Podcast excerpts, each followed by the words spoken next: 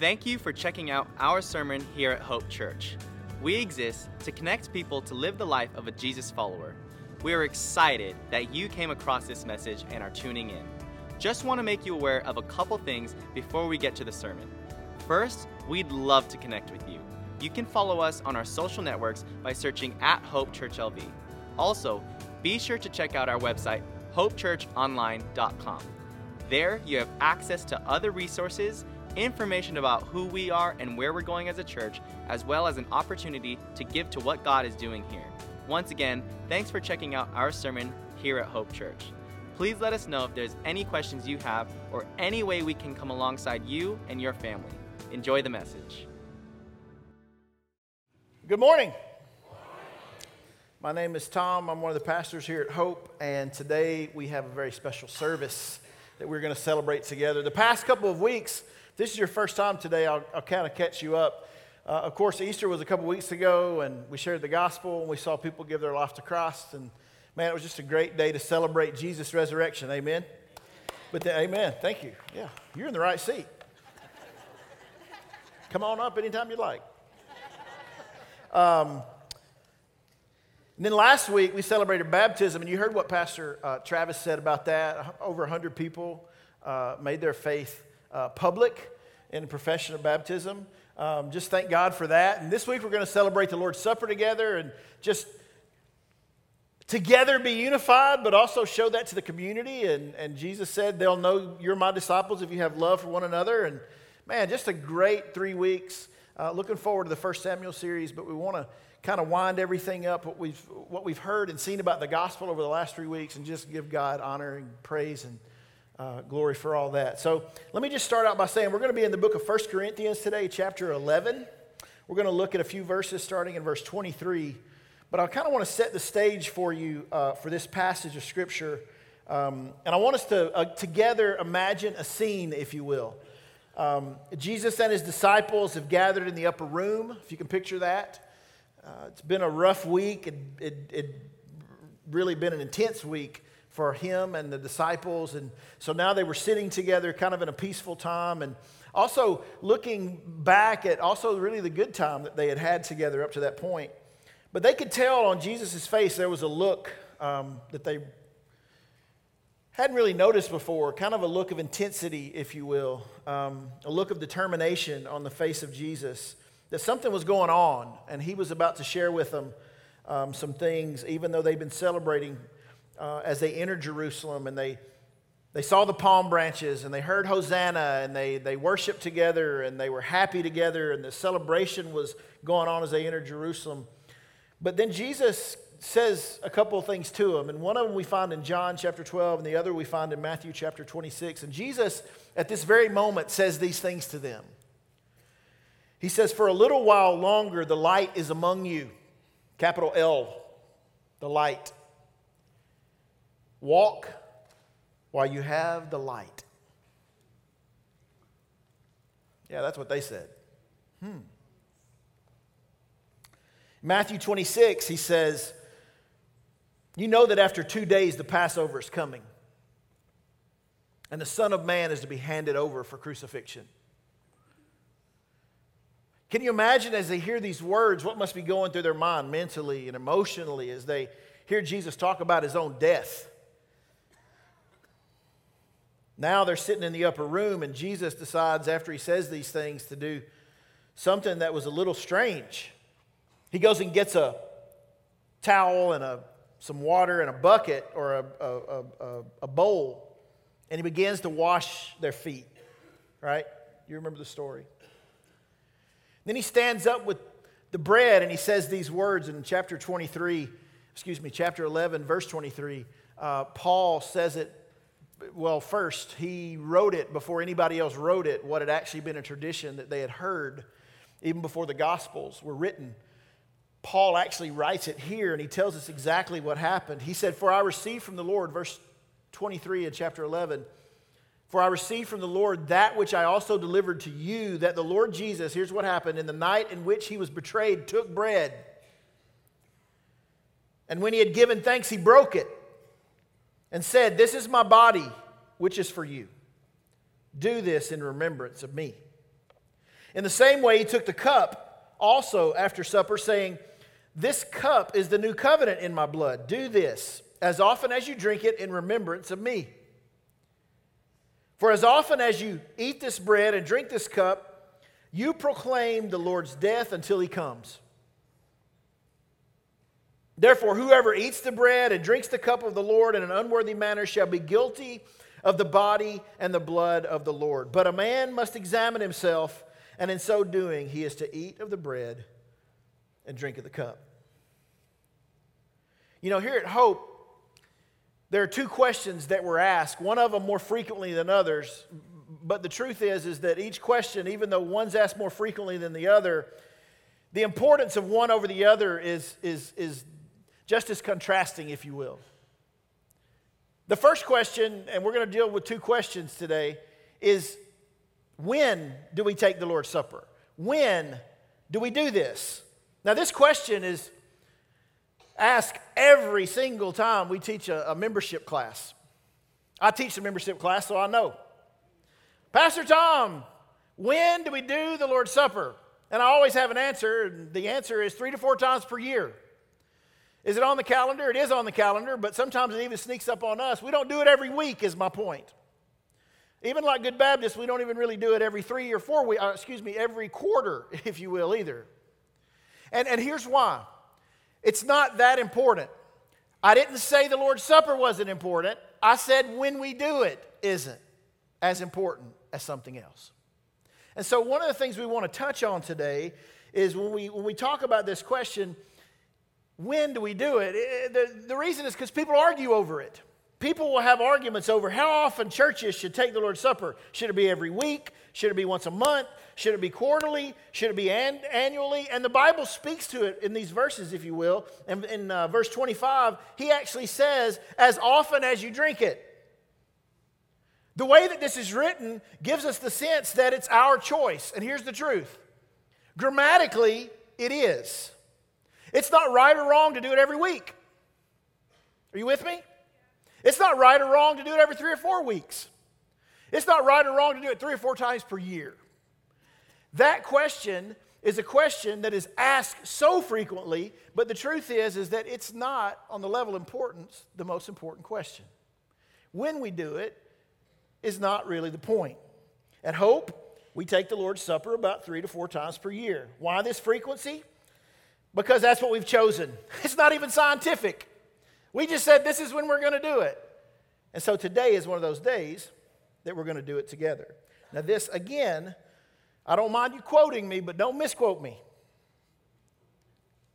I didn't say the Lord's Supper wasn't important. It's very important.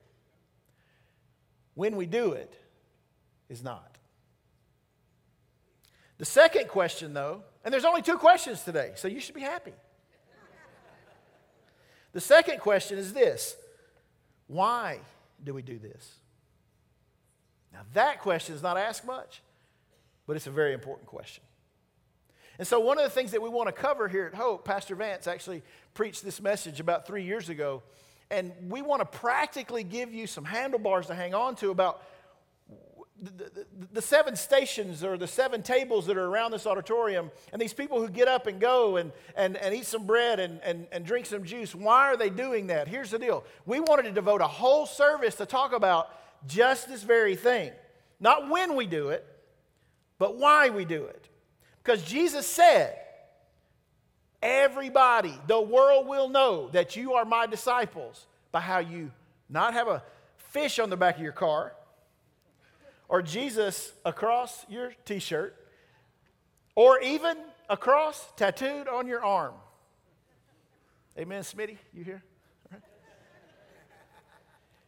They're going to know by how we love each other. And what this does for us is promote unity in a way that nothing else does. As we remember the sacrifice, as we remember the body and the blood of Jesus, we are saying to each other and this world, the gospel is real. The gospel is real today. So I want to show you four things about why we do this or why we observe this practice we call the Lord's Supper. The first reason is the Lord's Supper invites me to remember all that the gospel has accomplished in the past. If you look at verse twenty-four, and twenty-five, you'll see in those verses, Jesus says the same thing actually twice. He says, do this in remembrance of me. Do this in remembrance of me. The word remembrance is a word that we get our word memorial from.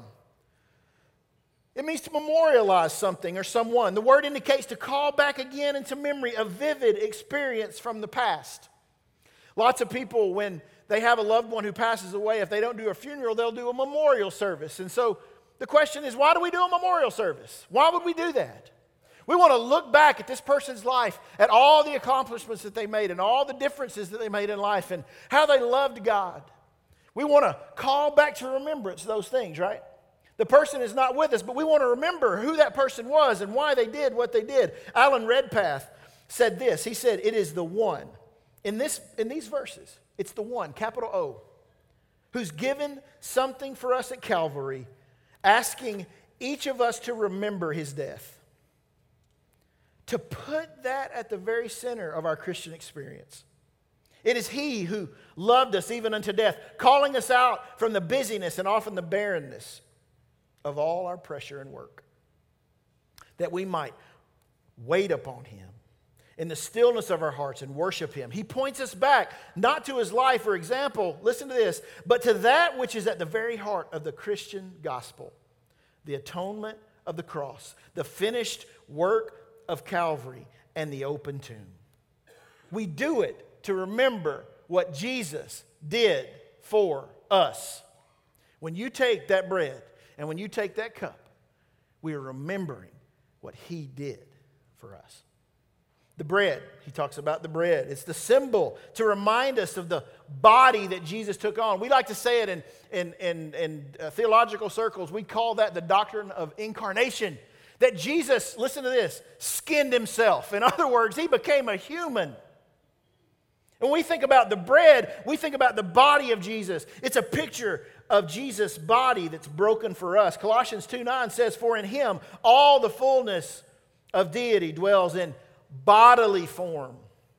So the bread represents Jesus' body broken for us. The cup he talks about is a symbol of the blood that he shed. We like to call this the doctrine of substitutionary atonement. Second Corinthians five twenty-one says this, he made him who knew no sin to be sin on our behalf so that we might become the righteousness of God in him. It's a the, the, the, the cup is a picture of the blood that was spilled for us dying in our place. The bread, his body. The cup, his blood. May we never get over that. Why do we do it? To remember his body that was broken for us and his blood that was spilled for us.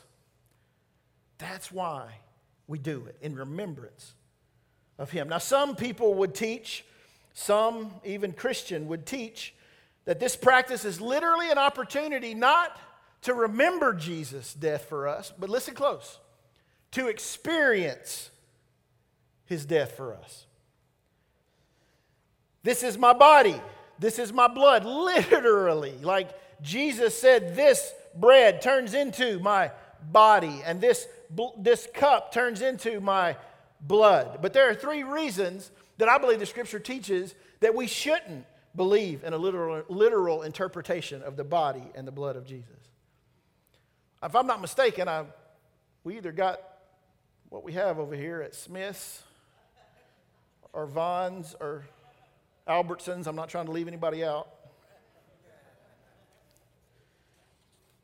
I want to give you the three reasons why I think we shouldn't believe that, though. The first reason is the words of Jesus. Jesus said, do this in remembrance of me, not do this to experience me, because you know what? He could have said that. He didn't say, do this to experience who I am, do this to ingest me. He said, do this in remembrance of me, because there's coming a time when I'm not going to be here. You remember stuff because it's not there anymore, right? Secondly, the reason I don't think we should believe that's literal is the presence of Jesus in this room with his disciples. When Jesus spoke these words, he was with them. He was sitting in the room with them. He was either breaking up his literal body or he was in two places at one time if it's literal, which de-emphasizes the great doctrine of incarnation in general. Now, Jesus knew what he wanted. Jesus said, I want you to remember me, not to take me on. I'm here right now. Thirdly, it was also the pattern of Jesus' teaching. He often used symbolic. He often used figurative language. He would say, I am the door, right? I am the living water. Was he the actual door? No, he was a man. Was he living water? No, he was a man, but he wasn't water. But understand that those figurative terms or the symbolism that, that is embedded in those things has great meaning, but not literally. Make sense? Now, this is important because when we do this today, we want you to know some people believe that there's grace imparted, and even salvation can be imparted just by taking the Lord's Supper. Today, we are taking the Lord's Supper together to remember what He did for us, to be unified in what we do together, but to remember what He's done for us. I have a picture I'm going to show you here on my phone of my wife. There she is, right there. There she is, right there, too. That's right.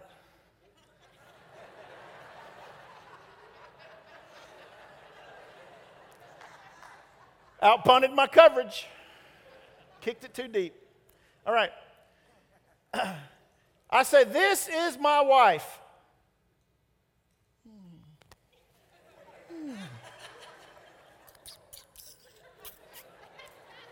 See, you're laughing because it's weird. That's like weird. Like, this is, Tom, that's not your wife. It's a picture of your wife. And even worse, it's a phone. But isn't that the point? When Jesus gave us this to do together, He didn't say, I want you to love that. I want you to love me. He didn't say, count on that. He said, count on me. Make sense? Literally, this picture is a picture of my wife. It's not, it's what represents her. It's not who she is. And so in the same manner, the Lord's Supper is exactly that. The Lord's Supper invites me to remember all the gospel has accomplished. And it's accomplished a lot, amen? Secondly, the Lord's Supper allows me to proclaim the power of the gospel in the present. So we can look back at what it did in the past. It It reminds me, it, may, it makes me remember what's happened. But today I get to proclaim the gospel just like it is in the very presence as I take the Lord's Supper with you guys today. This word proclaim is a word that means to declare openly. It means to pub, be public or to declare it aloud. It can even mean to announce. Listen, just like last week when we did the baptism, when if, if you were baptized last week, you said to the world, without saying it to the world, you said to the world, I am a follower of Jesus. What He did on my behalf, I was dead, I was buried, and He brought me back to life with His very life. As we take the Lord's Supper together, we say the gospel in a different way. What Jesus did atoned for every sin that I had ever committed. I publicly announced to the world, even through this manner, that Jesus Himself is alive and what He did was sufficient payment for my sin. This word proclaim is used over and over again in the in Acts to describe the disciples proclaiming the gospel. It was the way that they said it. We're going to proclaim the gospel. We're going to tell other people about Him, and that's what we're going to do today as we take the Lord's Supper together. If I said to you, we're living in a dangerous time as American believers or American churches, would you say amen? More than we know. It's a dangerous time, but not because of what is without, but because of what's within. We become consumed with self-help philosophy here in America, in our churches. We've become consumed with the prosperity and felt need preaching, right? That's moving away from gospel centricity or centrality. Let us not forget, Hebrews nine says this, without the shedding of blood, there is no remission of sins. Do we have to talk about the blood so much, Pastor Tom? That's what got us where we are. That's what gave us the freedom that we needed. He had to be broken, and His blood had to be spilled so that He could come back on that third day after He died. This is not a, a, a, a good thing that preachers just say. This is not what pastors give so that they can get people to come and, and listen. This is what truth is, and our world needs the gospel. Thank you, both of you. Amen.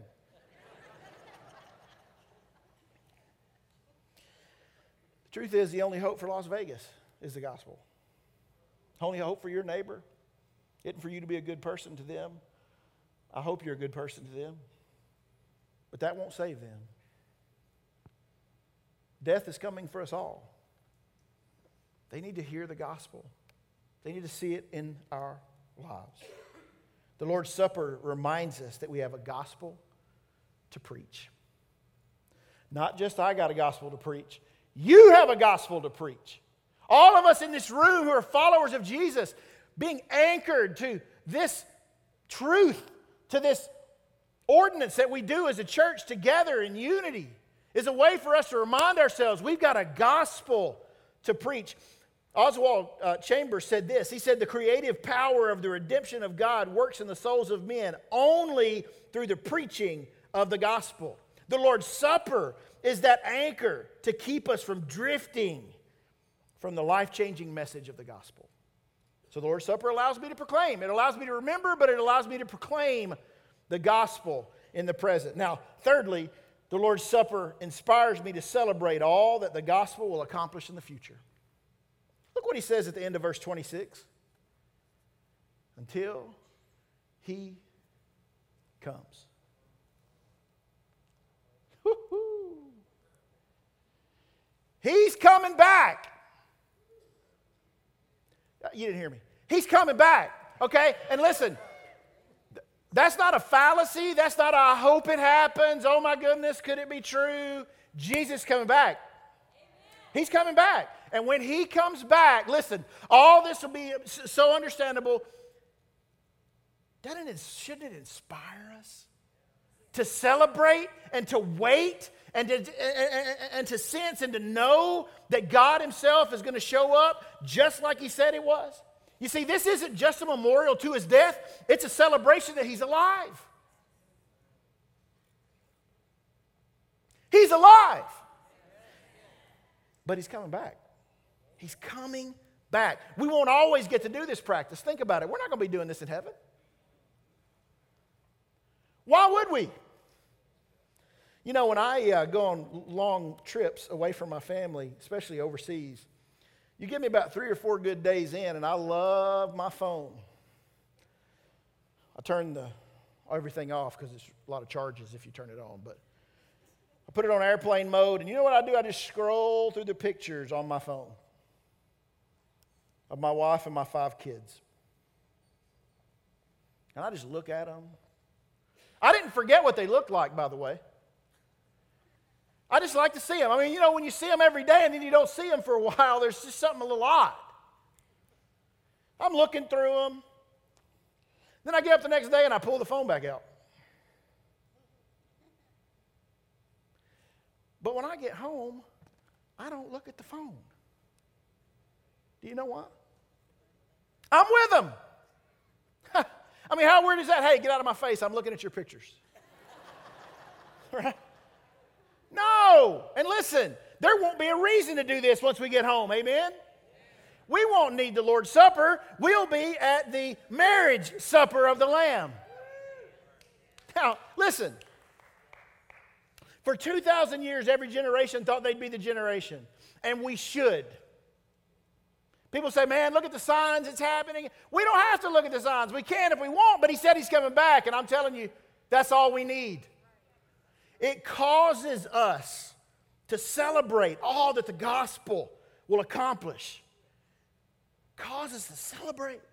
We should remember without a doubt, but we need to celebrate why he did what he did. But lastly, and this is probably the most practical part of the sermon, the Lord's Supper encourages me to examine the impact of the gospel in my life today.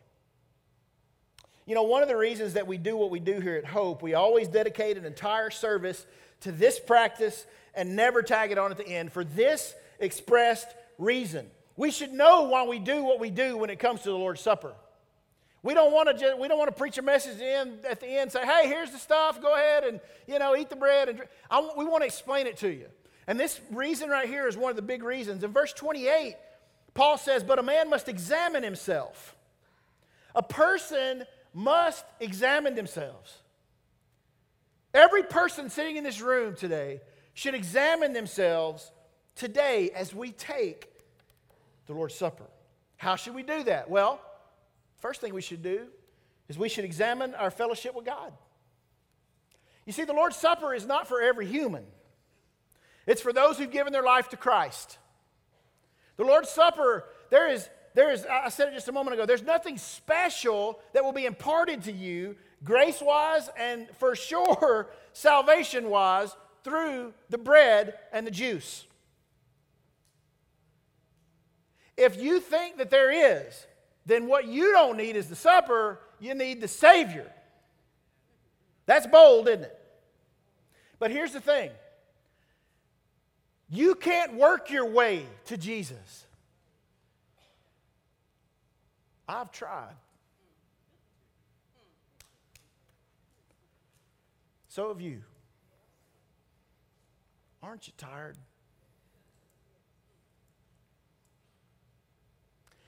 He gave it to us so easily and so gracious.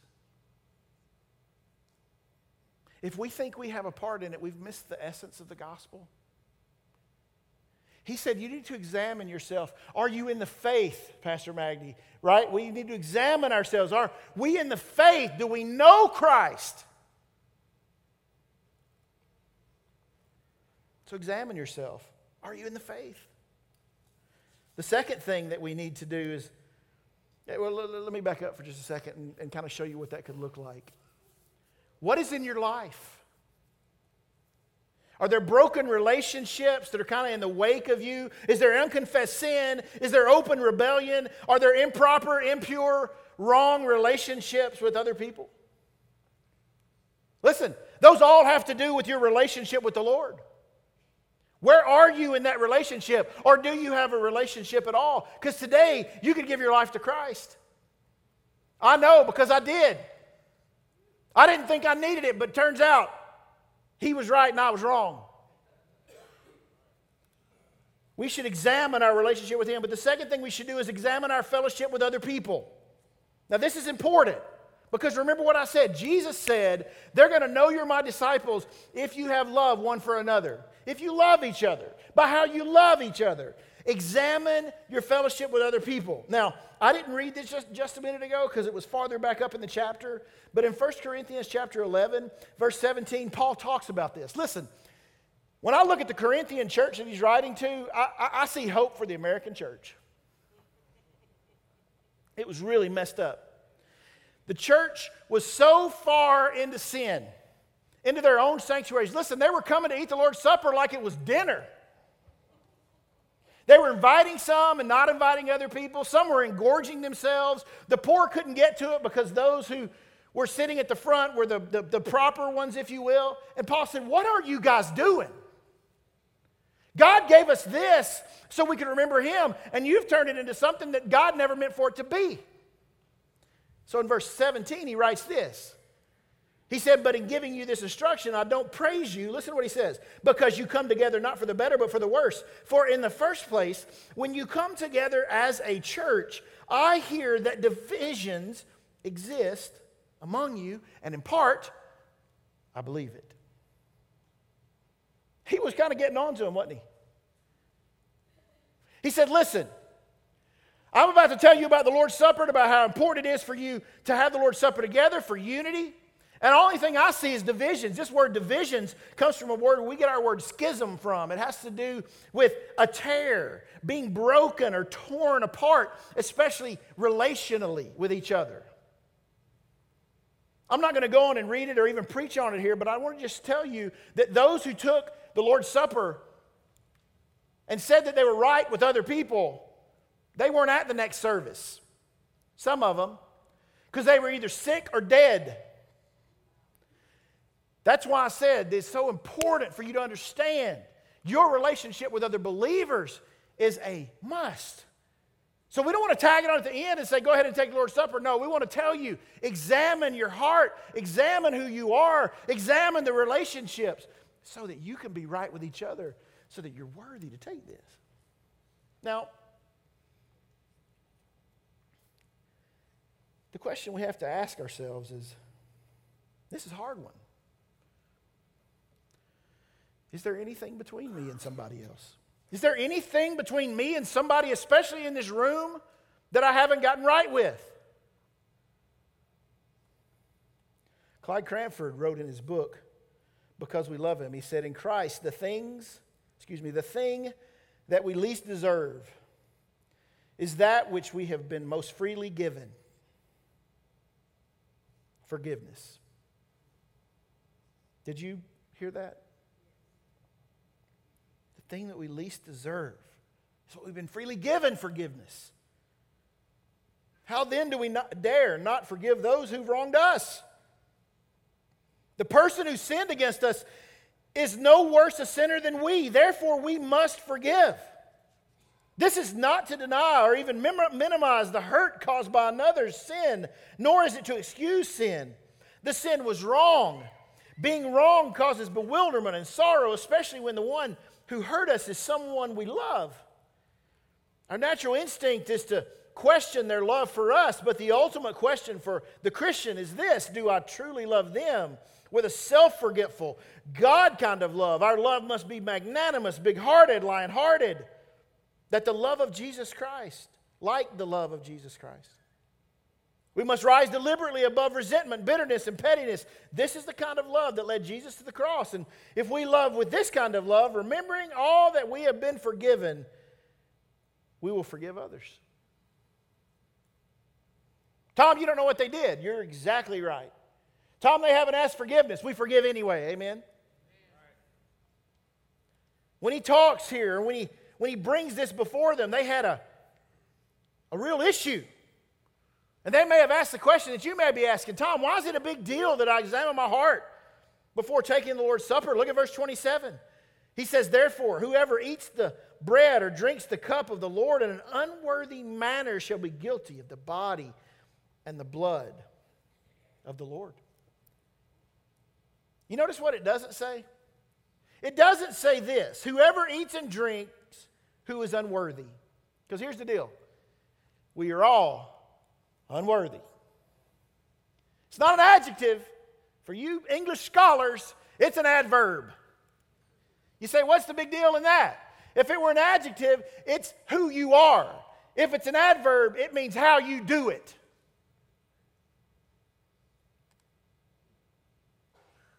You like that pause? Not who you are, because none of us are worthy, but how we take it. Unworthily.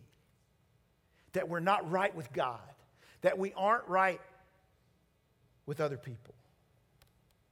John MacArthur said this. He said, to come unworthily to communion does not simply dishonor the ceremony. It dishonors the one in whose honor it is being celebrated. Is everything right as far as you know between God and you? Is everything right as far as you know before we partake of the supper together between you and other people? It's important to know that. The Lord's Supper encourages us to examine the impact of the gospel in our lives today. As our table hosts move to their stations, there's going to be seven stations or seven tables set up around the room. And we're going to do this together. We want this to be a time where you don't leave, where you stay with us, and, and we, we, we uh, uh, partake together and we celebrate together. But there are really going to be four things going on during this time. When I finish praying, I want you to stand up, and you can, you can take part in one or all of these, but we want you to participate with us today if you have a relationship with the Lord. First of all, examination. The first thing we want you to do is to examine your hearts, like I just talked about, to see if there's anything you need to lay before God. Unconfessed sin, spiritual burden, perpetual, habitual, besetting sin, lost family members, broken relationships, rebellious children. I could go on and on. Lack of trust in God. So examine your heart today. Secondly, intercession. In other words, we're going to have some pastors who are here. They're moving into place right now. I'll be here at the front as well. If you would like to come and give your life to Christ today, we would love to tell you how you can be saved. But if you just want to come to pray with a pastor today, maybe there's something on your heart, you want somebody to pray for you, we'll be here and we'll be happy to do that as well. The third thing we're going to do and take part in, and that's going to be the worship time for us, is going to be the Lord's Supper. We have bread and the cup at every table. So find the one that's closest to you, okay? Um, that way you won't all be crowded here. There'll be seven around, so just find the one that's closest to you. And let's worship together as we take the Lord's Supper together today. And then last, once all those three things are finished and everybody's finished with all three of those, we're going to praise God together. Scott and the band and the team are going to come up here, and they're going to lead us in a couple songs. And they're even going to sing at the beginning. We want you to go back to your seat and worship with us, to praise God with us. So does that make sense? Does everybody understand? It's going to look a little bit like spiritual chaos, but it's going to be good. Okay? Examine yourself. If you need prayer, we'll pray with you. Take the Lord's Supper, find that station, and then come back and sing as we finish out today. As soon as I finish praying, you move to where you want to be, but examine yourself in that.